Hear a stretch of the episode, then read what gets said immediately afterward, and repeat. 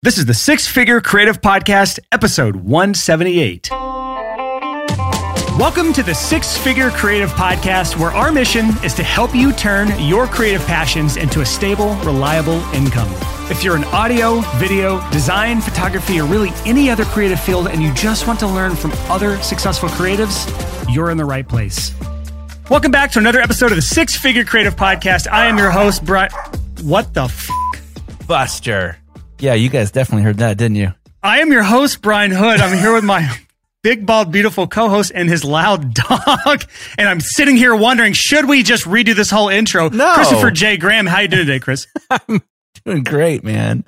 I've had a weird day of, you know, eye doctor, dentist, doctor. Like I did all my things. I batched. T- today was my. It's a self. It's a self care day. It was, yeah. And saw him there, and Buster's. it's, it's not a good place to be. Uh, You're not even here. I'm not even sure that you're here, Chris. Like I'm you're here. you're so distant right now that I'm like, is Chris Graham even here today? well, when Buster starts barking, it's like, wait, is everything safe? There's a ghost in your house. There's 100% a ghost in your house right now. It's Instacart with my delivery outside. Not sponsored by. Thank you very much, Chris, for bringing that brand on here. These big brands trying to take over the world. Oh snap! You, you know what? I'll tell you what, guys. Link in the description. I've been using Instacart like crazy. They're oh, not shut the hell up. No way. Are you serious?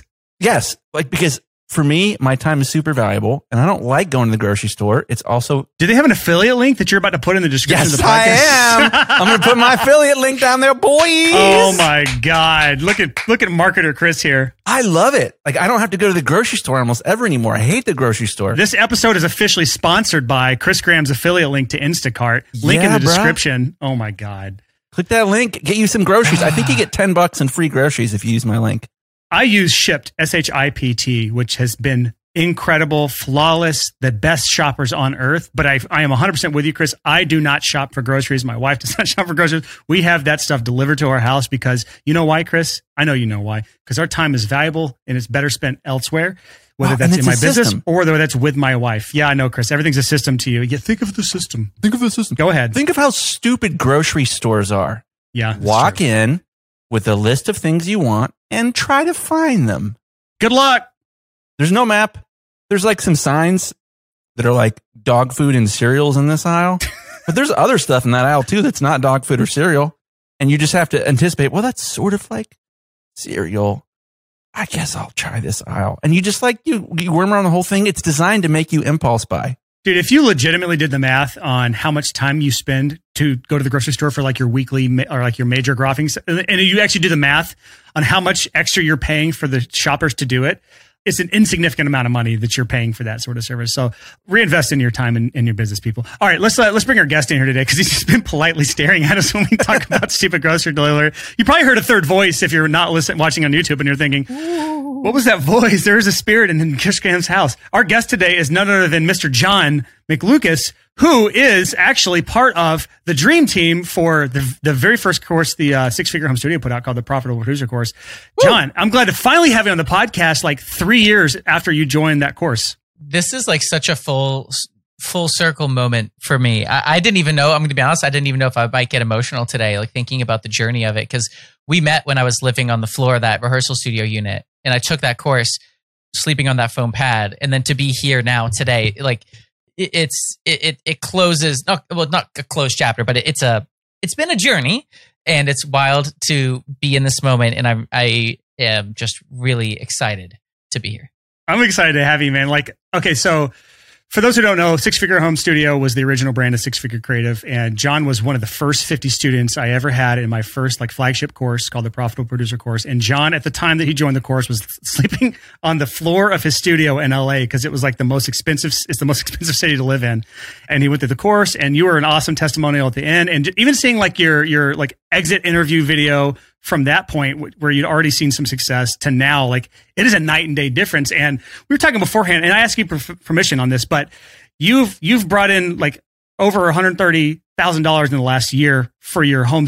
Is it still a home studio or is it not? Do you have a commercial space now? Well, technically, I have even less than a home studio. I have a tr- I I'm traveling around right now. Like I don't actually have a, a set home, so ninety percent of my work is done on the laptop and the VSX headphones I'm wearing right now. And then I go to studio. Like last week, I was in LA for two weeks to record vocals for a bunch of stuff. And then now I'm going to go it back and send them off for editing and do all that. So it's actually just two Pelican cases of studio that I unravel and ravel up to go places and using the internet and a jacked up MacBook for really the rest of it. You're so cool, John. You are so cool. Thanks, man. That's awesome, man. So it's it's really fun to always get our like anytime we can get a community member on the podcast, we always enjoy it. And John has a special place in my heart just because of how long he's been around and how much I've seen him grow. Uh, and today he's going from this not a, he's he's officially going from the student to the teacher, but you've been the teacher for a while now, honestly. So this is just honestly it's past due time to get you on this podcast here. So today we're going to talk about not really so much your journey because we've probably talked about that on kind of like a case study interview we did with you, John. But more than anything, I think we can talk about what is working in your business to be able to earn what you're earning with what you currently just stated that you're doing it with. I, I know so many commercial studio owners who are going to call with them and they'll they'll be trying to help me to, to crack the marketing code for them. Here's a hint. It's not your $500,000 a gear that you have in the studio. And if anything, the, the debt note you're paying on that monthly is even making it even harder because people like John Lucas are touring around the world with a laptop and a couple Pelican cases and crushing you. It has something to do with a special sauce that I think John McLucas has here. And we're going to discuss that today. So, John, I think a really fun place to start here. I always think of things linearly. And so when I think things linearly, I think of top of funnel, middle funnel, bottom of funnel. And I really like approaching interviews in that way, especially when it's an interview with somebody who's doing really well. Yes, I've noticed that. I kind of I assumed that was the that was going to be the flow today. Yeah, yeah, yeah. So for anyone who's not familiar with what that term is, I talk about it all the time. So go back and listen to more episodes. I'm not going to give you a revamp of that here. But John, for top of funnel for you, for a way of generating awareness for what it is, actually, before we even go to that, what do you do? Give, give people a rundown on what you do. So, so people are, are kind of really well grounded and know what we're, we're talking about from this point on. Yeah, I am a traveling pop producer. So my primary job is working with singer songwriters and pop artists creating instrumentals really creating uh, creating the full universe around their vocals and doing it in a really collaborative way. Like my, my process specifically is very open-ended a lot of kind of white glove i guess to say like like personal time together. It's not the and this is just not how i do things. It's not like cool vocal here track. Okay you done vocals? Cool here mix. Like it's it's very it's it's a more personalized long-term relationship where we take the time and really nurture their story, what what they want to sound like, what they want to feel like when people hear it, and create something that you know. My my my tagline has been uh you know like making memorable music or some. I've been playing with variations of that. We want it to be something memorable where they look back in a decade and it's not out of fashion, it's not out of style. Like they can look back as a class, like that's a classic John piece, you know, a classic Brian piece, a, cl- a class, classic Chris piece, and that's that's the core of it. There's some other things that are more auxiliary, but that's the heart of my business and how I work with and serve people. You said something there that actually made me want to change the direction of what we're going to talk about first. And and it's it's because you said it's it's a white it's a white glove service, meaning like it's very high touch. You put a lot, a lot of time, effort, and energy collaborating with your clients. And and this brings up a really interesting point is that the only reason you're able to do that is because from what we've discussed at least, you charge premium prices for what you do. And for those who are just putting clients through a machine and just churning people out endlessly, those people have to do that because they're not able to charge a premium for what they do. So they're forced to just churn people through a machine endlessly and they're not able to put the amount of collaboration and care and, and love into it. Can you talk about how your pricing projects or kind of the ballpark of, of pricing? Because I think that's an area so many people get stuck on.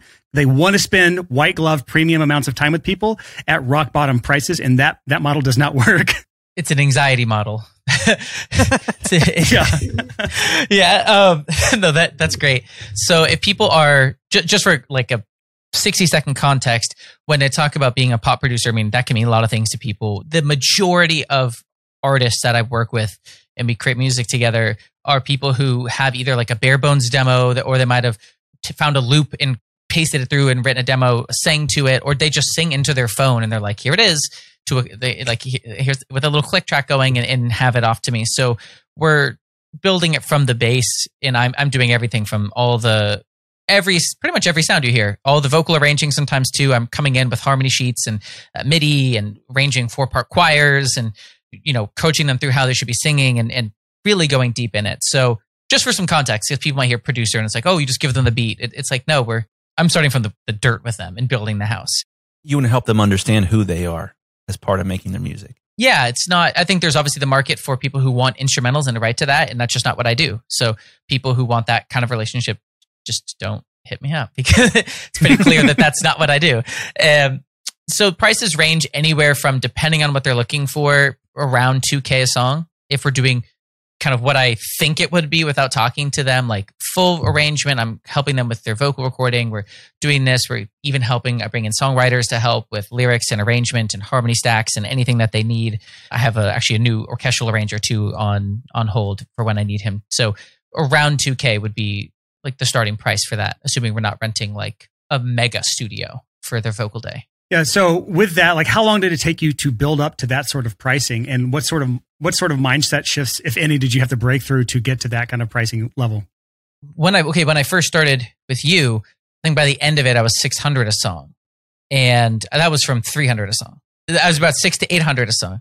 A quick doubling of pricing. Quick doubling, and then it's doubled again. But every time I've doubled, I've realized how much better I can help people. And I think the hardest part with the mindset is believing because when you're a lot cheaper, when you are the the Costco cut or whatever you want to call it, you end up attracting those kinds of people, and it's very hard to realize that there are people who are artistic are in various situations. I think okay, this is what it is. I had this conversation with somebody. Oh, I'm so excited. This is why I like being here. Is I think we forget that there's a lot of artistic people who have jobs and want to invest back into their creative passions and what they want to do with their life. I think the archetype that we like as creative freelancers create of other creatives is that they are you know these these you know i i bleed by the art and i don't you know diddle diddle da but there's so many people i've worked with who have who are great at what they do have other sources of income and say hey i know what it's like when people hire me to uh, help them find a great home. So i want to find somebody who serves me as well as i serve you know my job that i work. So there's this it, it just took me, I think, the first couple to realize that those people exist. You know, I, I'm very open to work with all kinds of people, but to know that there are, yeah, people who are artistic and creative who work in real estate and who have a job in this tech place or they they're salespeople themselves and are good at sales. And so they're like, yeah, I want to keep crushing sales so me get the songs done. And then I have great banger Rooney songs and then I can use those great songs to da da da. And it's this upward spiral. Like they just, they do exist, but you can't understand that when you're charging $400 for 40 hours of your time and you get become cynical and jaded through the confirmation bias that I think ends up being inevitable because you build that reality and, and it only takes one person to show you that that's different. And I think that was the hardest point is like having that first person who kind of took the leap. I was like, wow, you said yes to that? Great, cool. And then like, and then I just went in and did it. And that brings up such a great conversation. I think that it's the same for most people is that they have to get in a position, first of all, where they can throw out a quote that they're totally okay with losing.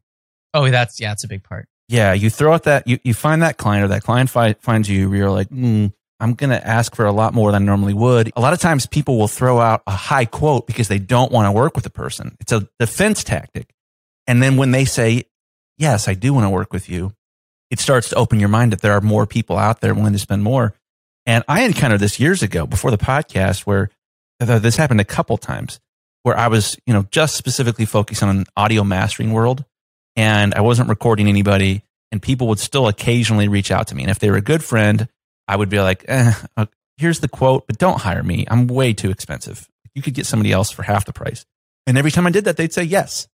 When you have this opportunity to throw out a quote that you're okay with losing and people say yes to it, it exactly what you said, John, it opens their mind. So, man, tell us a story about that. I think something that a lot of creative freelancers, and took me a long time to get out of this, don't realize is how powerful it is to not need to close or, or to, to go in just assuming like I just, and that's how I felt. I've talked artists that I work with right now. I've tried to deter them from working with me because I wasn't sure if it was right. And it's like, yo, I don't know if this is correct. And I genuinely mean it. Like I'm just not attached to you saying yes right now. I will show you why I think you're I'm the answer if I do. I think people say it as a tactic, like, oh yeah, like I like, like try to trick themselves, but they they secretly are like, uh, uh, uh like like clinging on to to wanting to work with somebody, but if they don't say yes, it'll be a reflection on who I am as a human being. Yeah, ah. and and I think that's because they're in that that pit of you know the charging low prices. They need to get the next one, and it, it creates this impossible vicious circle and i think there's so much that they forget where it's like that's why having another income source outside of it is actually like a pretty baller superpower. Yeah. to where when you want to when you want to build something you can say no and be like yeah i don't actually need to, to say yeses. Here's how we can serve you. Up to you.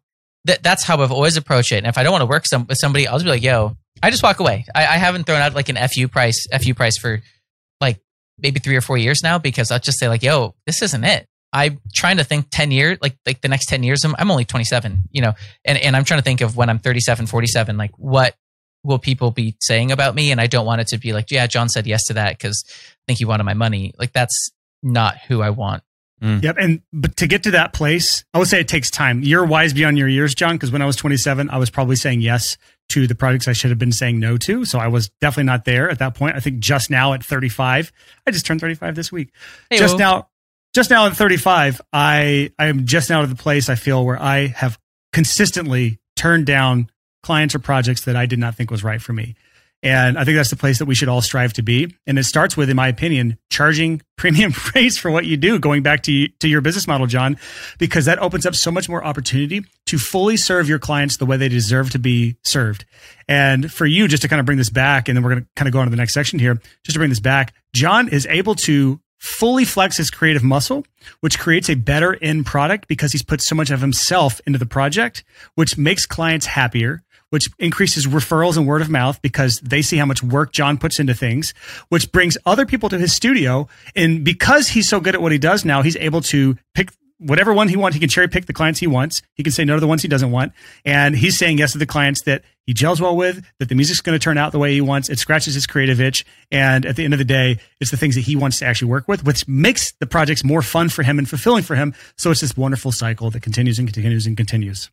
I think one of the most fascinating pieces about this conversation is something I've struggled with a lot. And I think all of us have of assuming that everybody else, all of your clients see money in the same way that you do. Some people value time. Some people value convenience. Some people value pleasure. Some people value money. And I think the assumption is when you're starting to work with a client, that if you're going to throw out a high quote like that, that they're going to value money the same way you do. And they're going to, if you're price sensitive, if you're always trying to get a good deal, it's hard to charge high rates. It's hard to get to that point. There's a quote that I love and that you've heard many times, John, and it's you sell like you buy.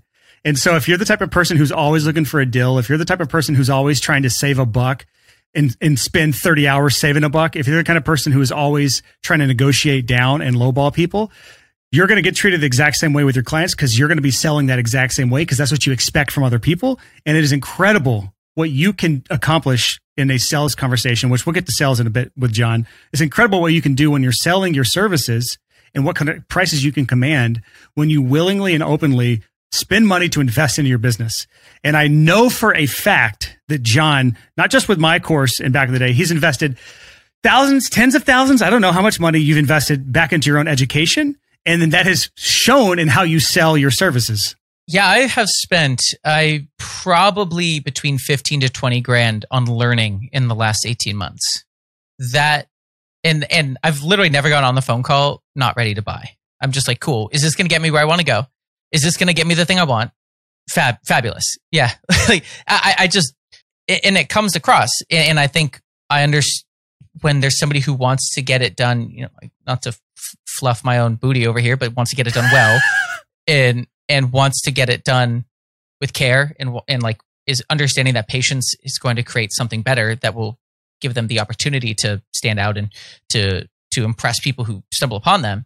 It, it's yeah, like like I I just couldn't understand somebody who could get to that point without doing it themselves. So you've got this premium pricing that you're doing, John. You've got a really, really good like process for for finding clients. Like you, to me, you have the perfect business model as a producer, which is what I would try to get everyone to to duplicate. Is what you're doing, high dollar. You're really spending time with your clients. You're making them happy. But the the problem with this is like you can have a really good product.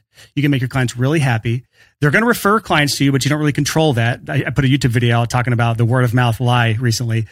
But you do get the word out in another way that I think is worth diving into because we all have ourselves essentially is what we're trying to sell. And John, thankfully, what you're selling, which is yourself, is a beautiful thing.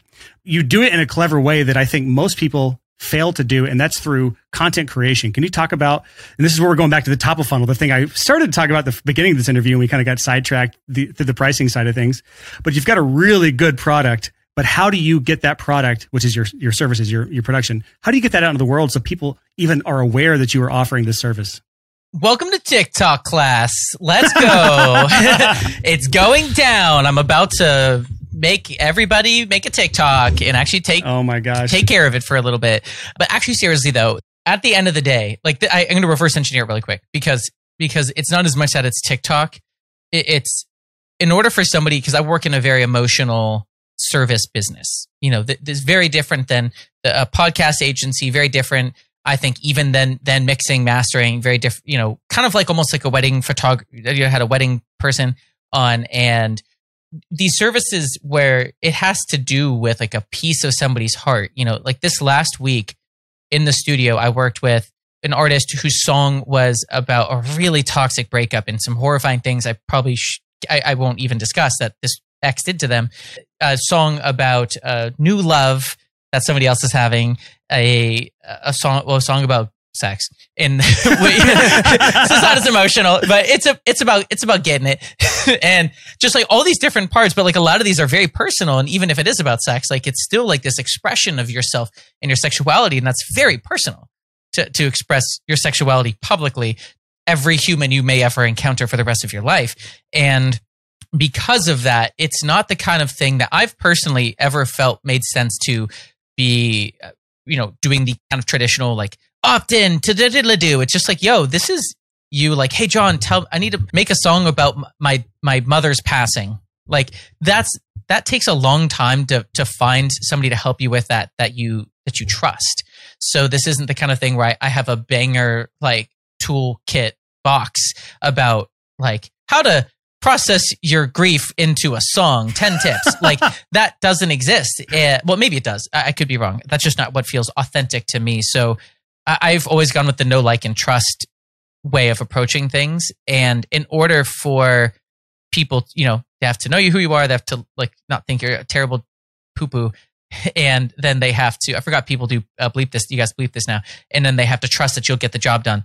So, in order, that's the only way that you'll ever get hired to help anybody. And if you want people to know you, you can pay for it or have it come organically. So now we're at that point, and then, well, how could I find new people who might be benefiting from what I can help them with.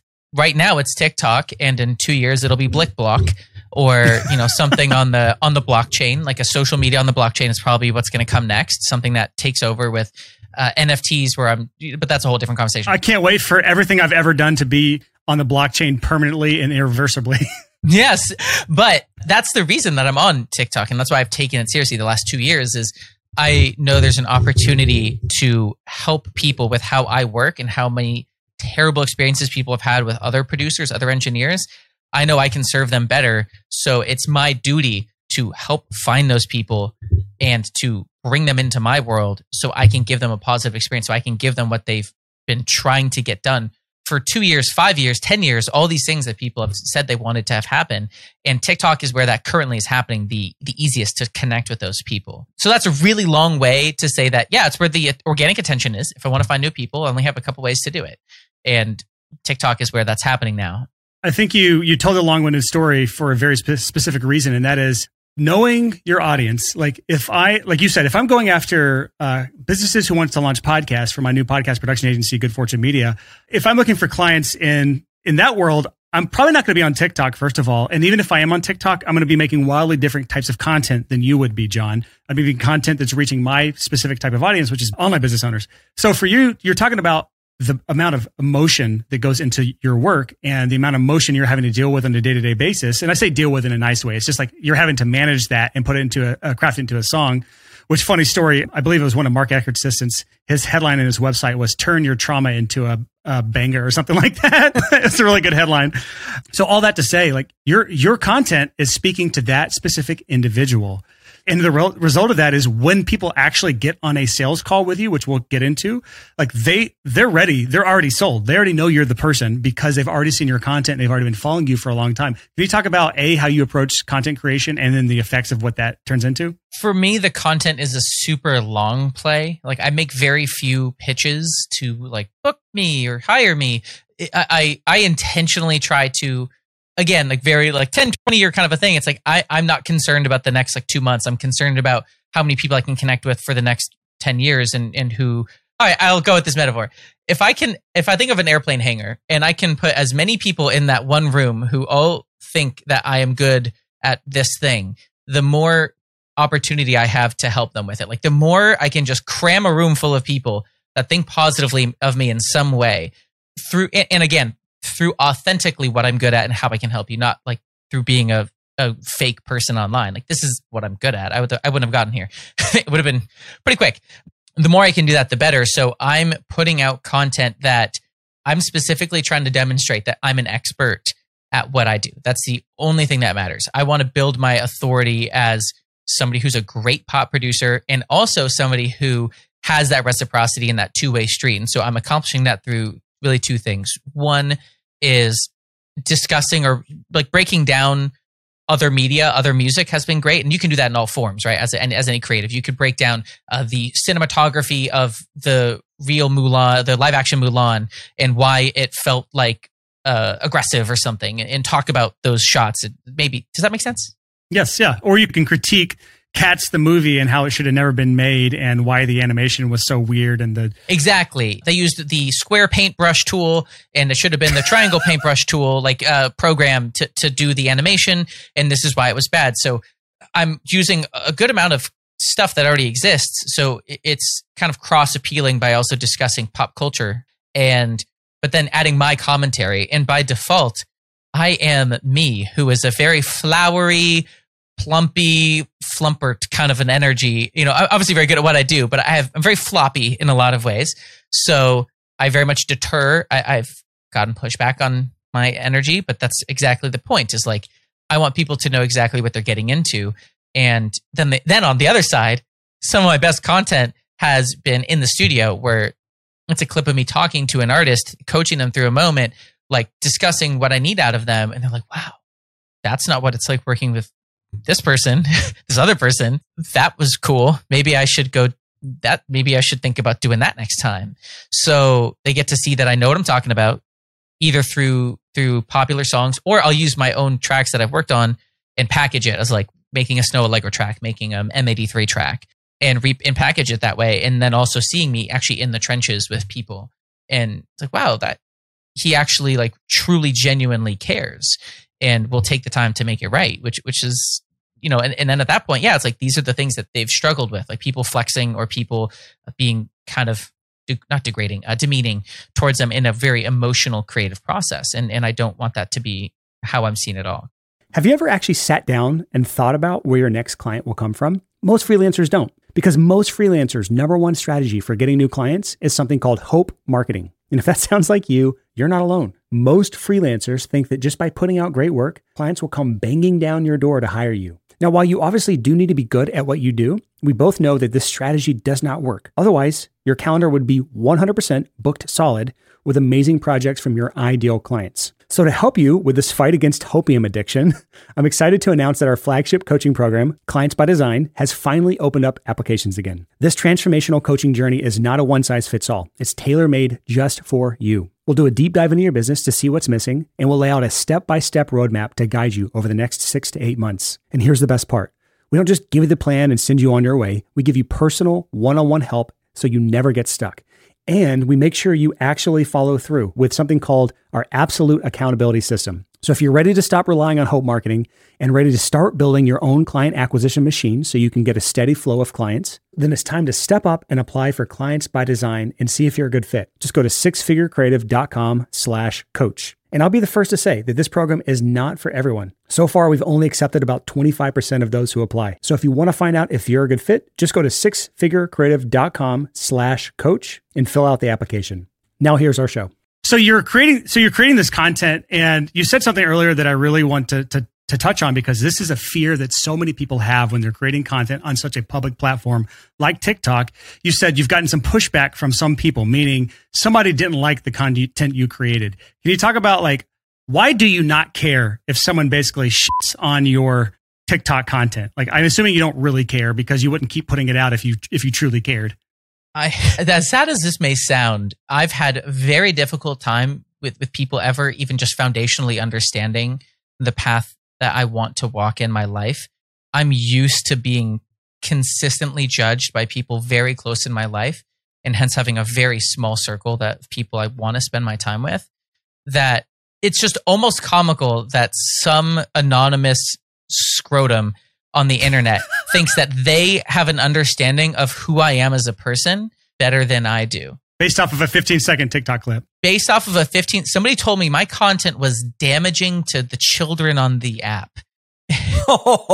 and I'm also like cuz they didn't agree with my harmonic analysis of uh, Cardi B's WAP because my justification was it felt more like a blues scale going from four flat five five and it, but then they're like it's really and I'm just like uh, I don't care. Thanks for the interaction. I'll take it. But like it's just so funny that people go there. Like like I don't know. It, it's I have that very like oh I feel this is how you're spending your time. This is your precious life. One of the things I think that's fascinating about the emotion when you're making content, when content's driving your business's growth, but the content also sometimes hurts you I remember one time years ago, I got a comment on an ad that I was running that it looked like in the video I was chewing gum and that the gap in my teeth was effing disgusting. And it was like, oh, oh, Lord. I'm just trying to get someone to let me master their music for them. But I, I think what's funny that I found that I did with this, and John, tell me if you, if you do this too, is I equally weight all comments. Anything someone says to me negatively, I assume that this person represents someone uh, whose opinion I, I maybe should respect. I assume they're like 30 years old and relatively in- intelligent and somewhat educated. I don't think about, well, is this like the crazy person that yelled at me on the street yesterday that I was able to immediately look at and be like, man, they're, they're struggling. On the internet, you don't really have that benefit. You just see their words.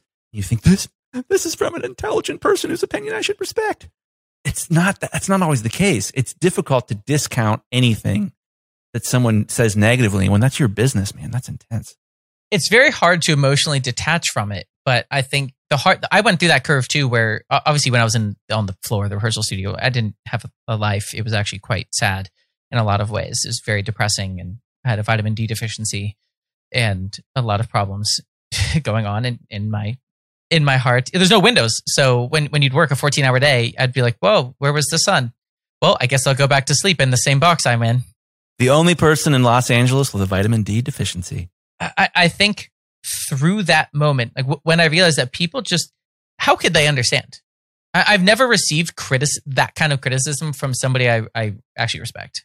And if I did, it would not be pa- it would not be packaged in that way. If one of you two lovely gentlemen gave me a critique, it would be well constructed. It would be polite, and well, I know Brian's a bit more coarse, but it would it would be. I understand Brian your style a bit, so I know that you're that you're just going to throw it down, but I I filter it through how you deliver things, and I'm not expecting how I would give criticism. I, I brought this up though because I it's it is a really important point because would you say that content creation is the core of your of your like lead generation in your business or is it through other means? It's absolutely everything here's here and here's the central the central thing that I want to get a, a point across to everyone listening. So if, again, if you're multitasking, putting your dishes away, and you've kind of zoned out for some re- ridiculous reason because John's amazing and you should listen to every word he says. Yeah, just come back to us here. If John failed to ignore the haters and and push through the fear of of using TikTok or some sort of content creation platform, he would not have a business. That's how important it is to get past the fear here. And the the other side of this is if you are not getting hateful comments in content you're creating, you're not trying hard enough. You're not doing anything interesting enough because the people who put out bland, boring content get bland, boring comments, if any interaction at all. The people who actually get interaction are the ones who are getting people who absolutely love them and absolutely hate them. And if you want any proof of this, go look at our political uh, situation in 2020, and you'll see the the love and hate on both sides, and how that basically is the way it works when it comes to a popularity contest these days. Now, I'm not saying to go that ridiculous. Don't create wild and crazy content just for the sake of it, but just know that if if anything, most people, especially creatives, venture on the safe side because they have an innate fear of being judged and being rejected. And John, you don't, you, you still, I'm sure you, just like anyone else, have that same innate fear, but you found a way to get past that. One of the things that we talk about, Brian, a lot uh, as we're coming up with ideas for content here that's right on, right on topic with this is Tim Ferriss is sort of famous for saying, make content that 10% of your audience will absolutely go crazy for. I think the death blow that you can, that you can get into when you're making content is to just try to make something that everybody likes, even across all your fans. He's talking about focus on, you know, you know, we, we, uh, a long time ago did a tax episode. And we knew like, eh, people and the, to date, to date, it's the worst episode uh, by download numbers we've ever done. I, I think, that, but well, I guarantee you, it was the highest quality concentration of our audience because the people yep. who care about taxes are the ones who are serious about their business. Well, not only that, but it was an international issue.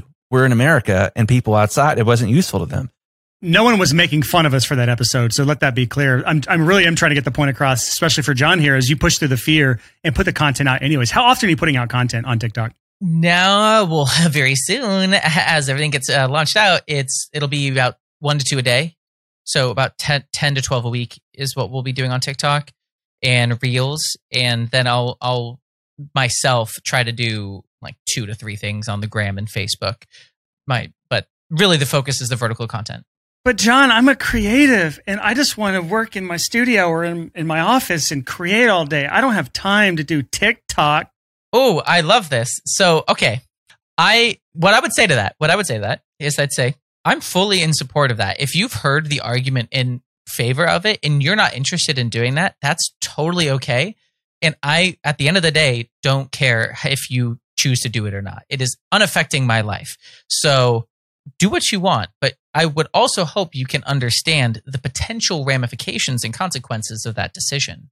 So, as long as you feel that you've been informed of the benefits, what it takes to to potentially get it done, then you say, "I'm not interested in doing that." I'm going to say, "Sounds great.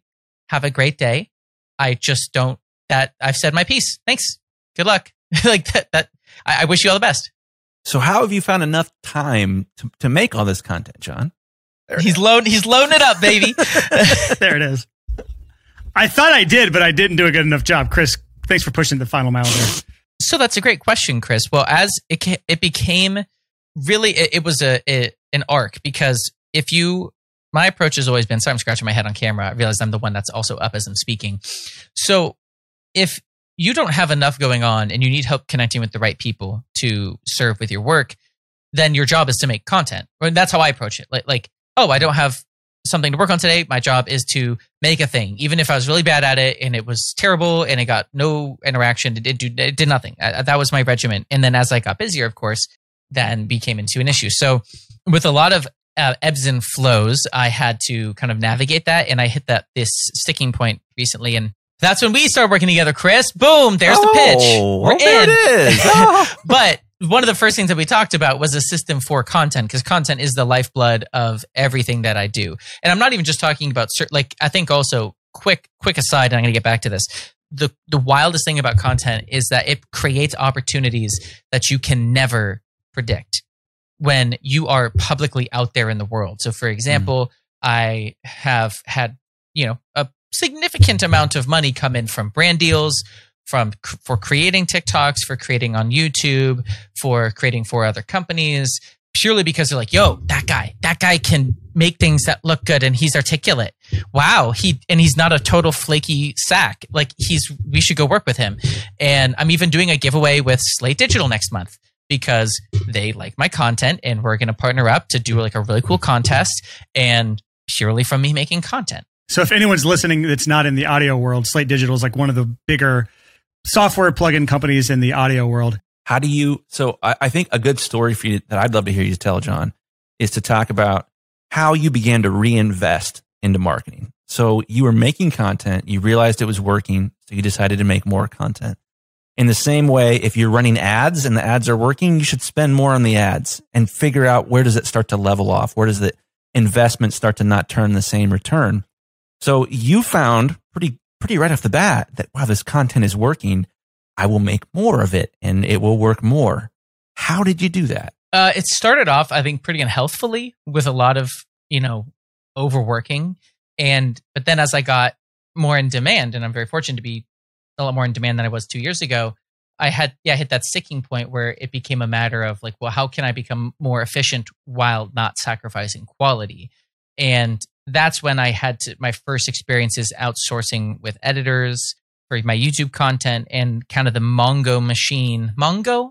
Mega? Mega machine. There we go. That sounds way better. The mega machine of content that I've put together to allow me to focus on kind of the the Gary V document don't create where I can sit down and for one day a month and create everything I need to and I have like a really intensive set of of checklists and instructions and form submissions and protocols for somebody else to follow to where now I am essentially duplicating myself by handing all that off to them and they are executing at like an A 95% yeah, 90 to 95% every single time on like the first swing at something, minus maybe the copywriting. That's been the hardest thing. But besides that, getting a lot of it off the plate. And that was probably, that was the first thing that we worked on when we started uh, working together, Chris, which was like, how, how do we get more of this off my plate? So it really came down to once I knew the, the three things essentially that were effective, I'm not trying to innovate too far beyond that. It's like, this is working. This is great.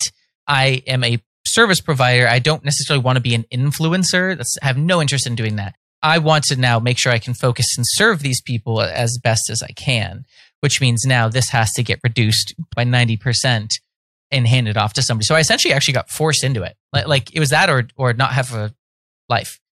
That's awesome. I, I think for most people, when they start to realize how I need to do more of the things that are working, but in order to do more of the things that are working, I have to get more efficient. And to get more efficient, I have to build dope systems. And this thing that you're talking about of, of having these come to Jesus moments, I think is how everyone that has ever gotten, that has ever become a systems ninja or has had some level of success systemizing their business, it's necessity. If it's just like, I'm going to build a business and I'm just going to think about all my systems at the same time, necessity is the mother of invention. And I think overwhelm is the mother of systems. Yeah. So just for anyone listening right now, like this is something you will inevitably hit, especially when you hit the six figure mark. Because as a creative, unless you're unless you're like working with corporate clients and you're working with like super high dollar budgets, the hundred hundred and fifty thousand dollar mark is when you hit that that first massive bottleneck in your business, where you can you can no longer you hit a ceiling on your income, so it's really hard to get up above that. You hit a ceiling with your time, so where you're maxed out all the time, you're always overwhelmed. You start dropping the ball, and so your quality starts to drop. And so this is this is we've talked about this many times with you, Chris, about how you hit this moment where it like almost ruined your business and you were forced to build out systems in your business to get past that bottleneck in your business.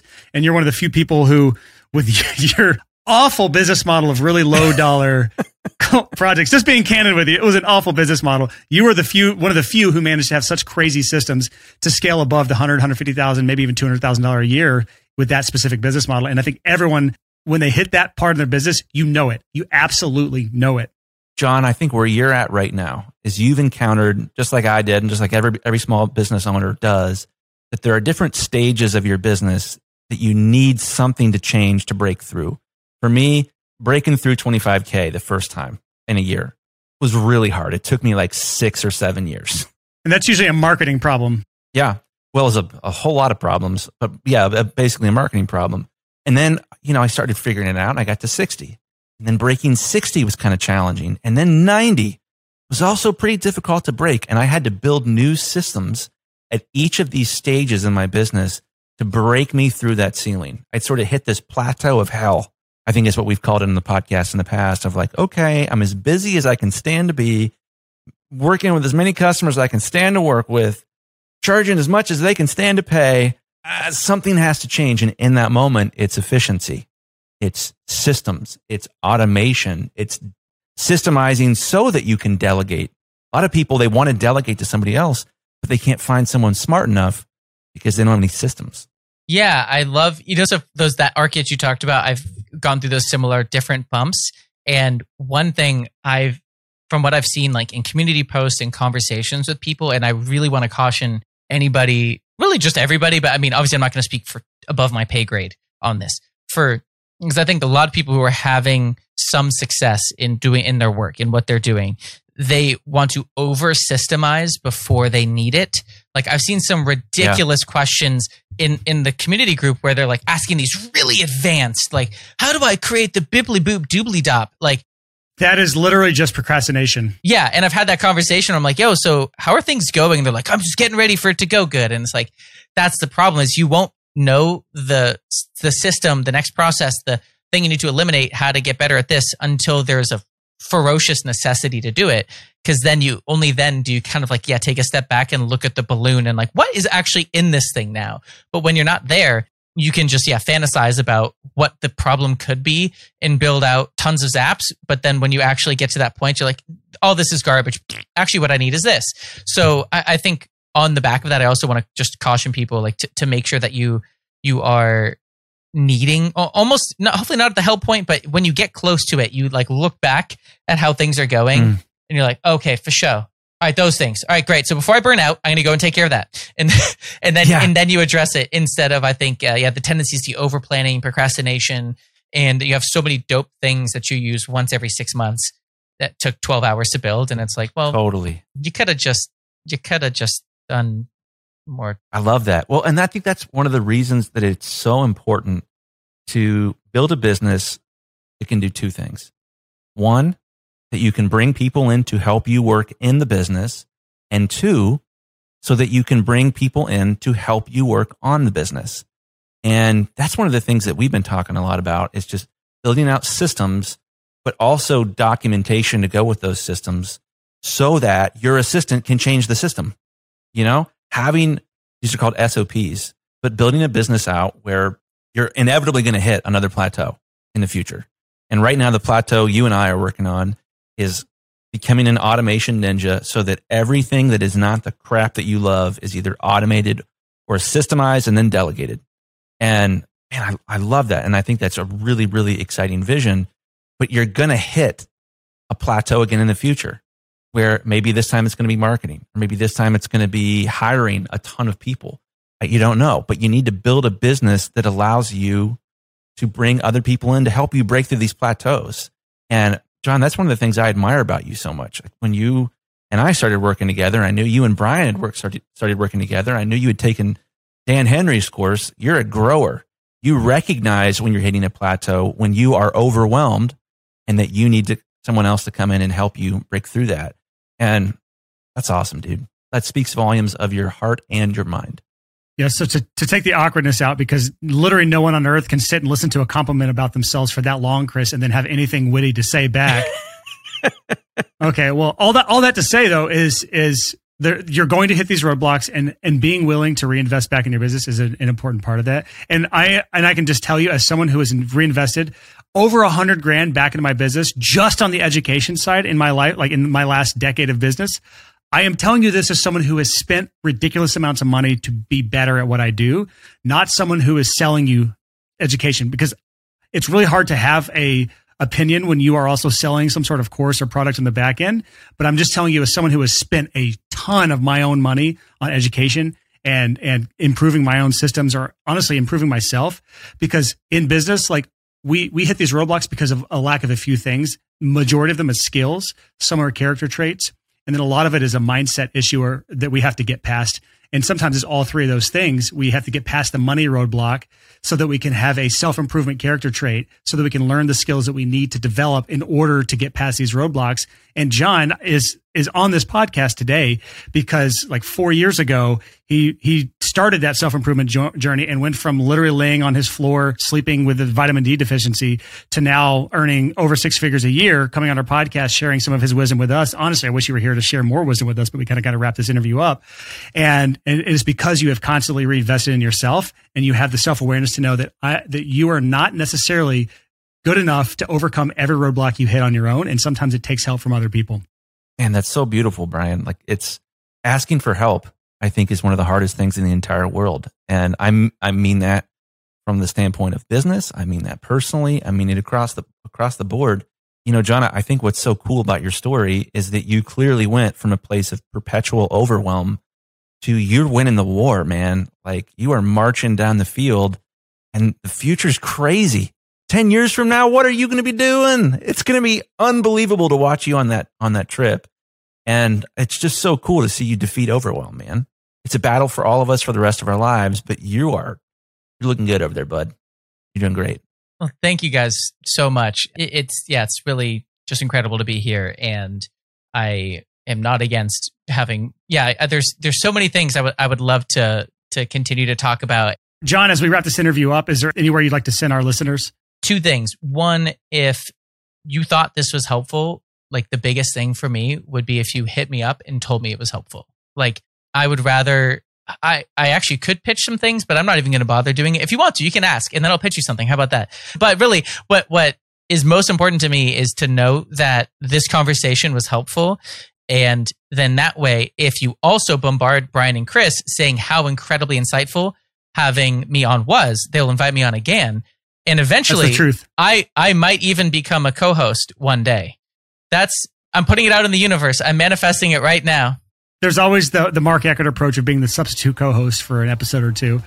It's all right. I got time. I got time. I got plenty of time. All right. Well, thanks for coming on, John. Dude, yeah, thanks guys so much. Yeah, man. We love you. We care about you. It's fun to watch you prosper.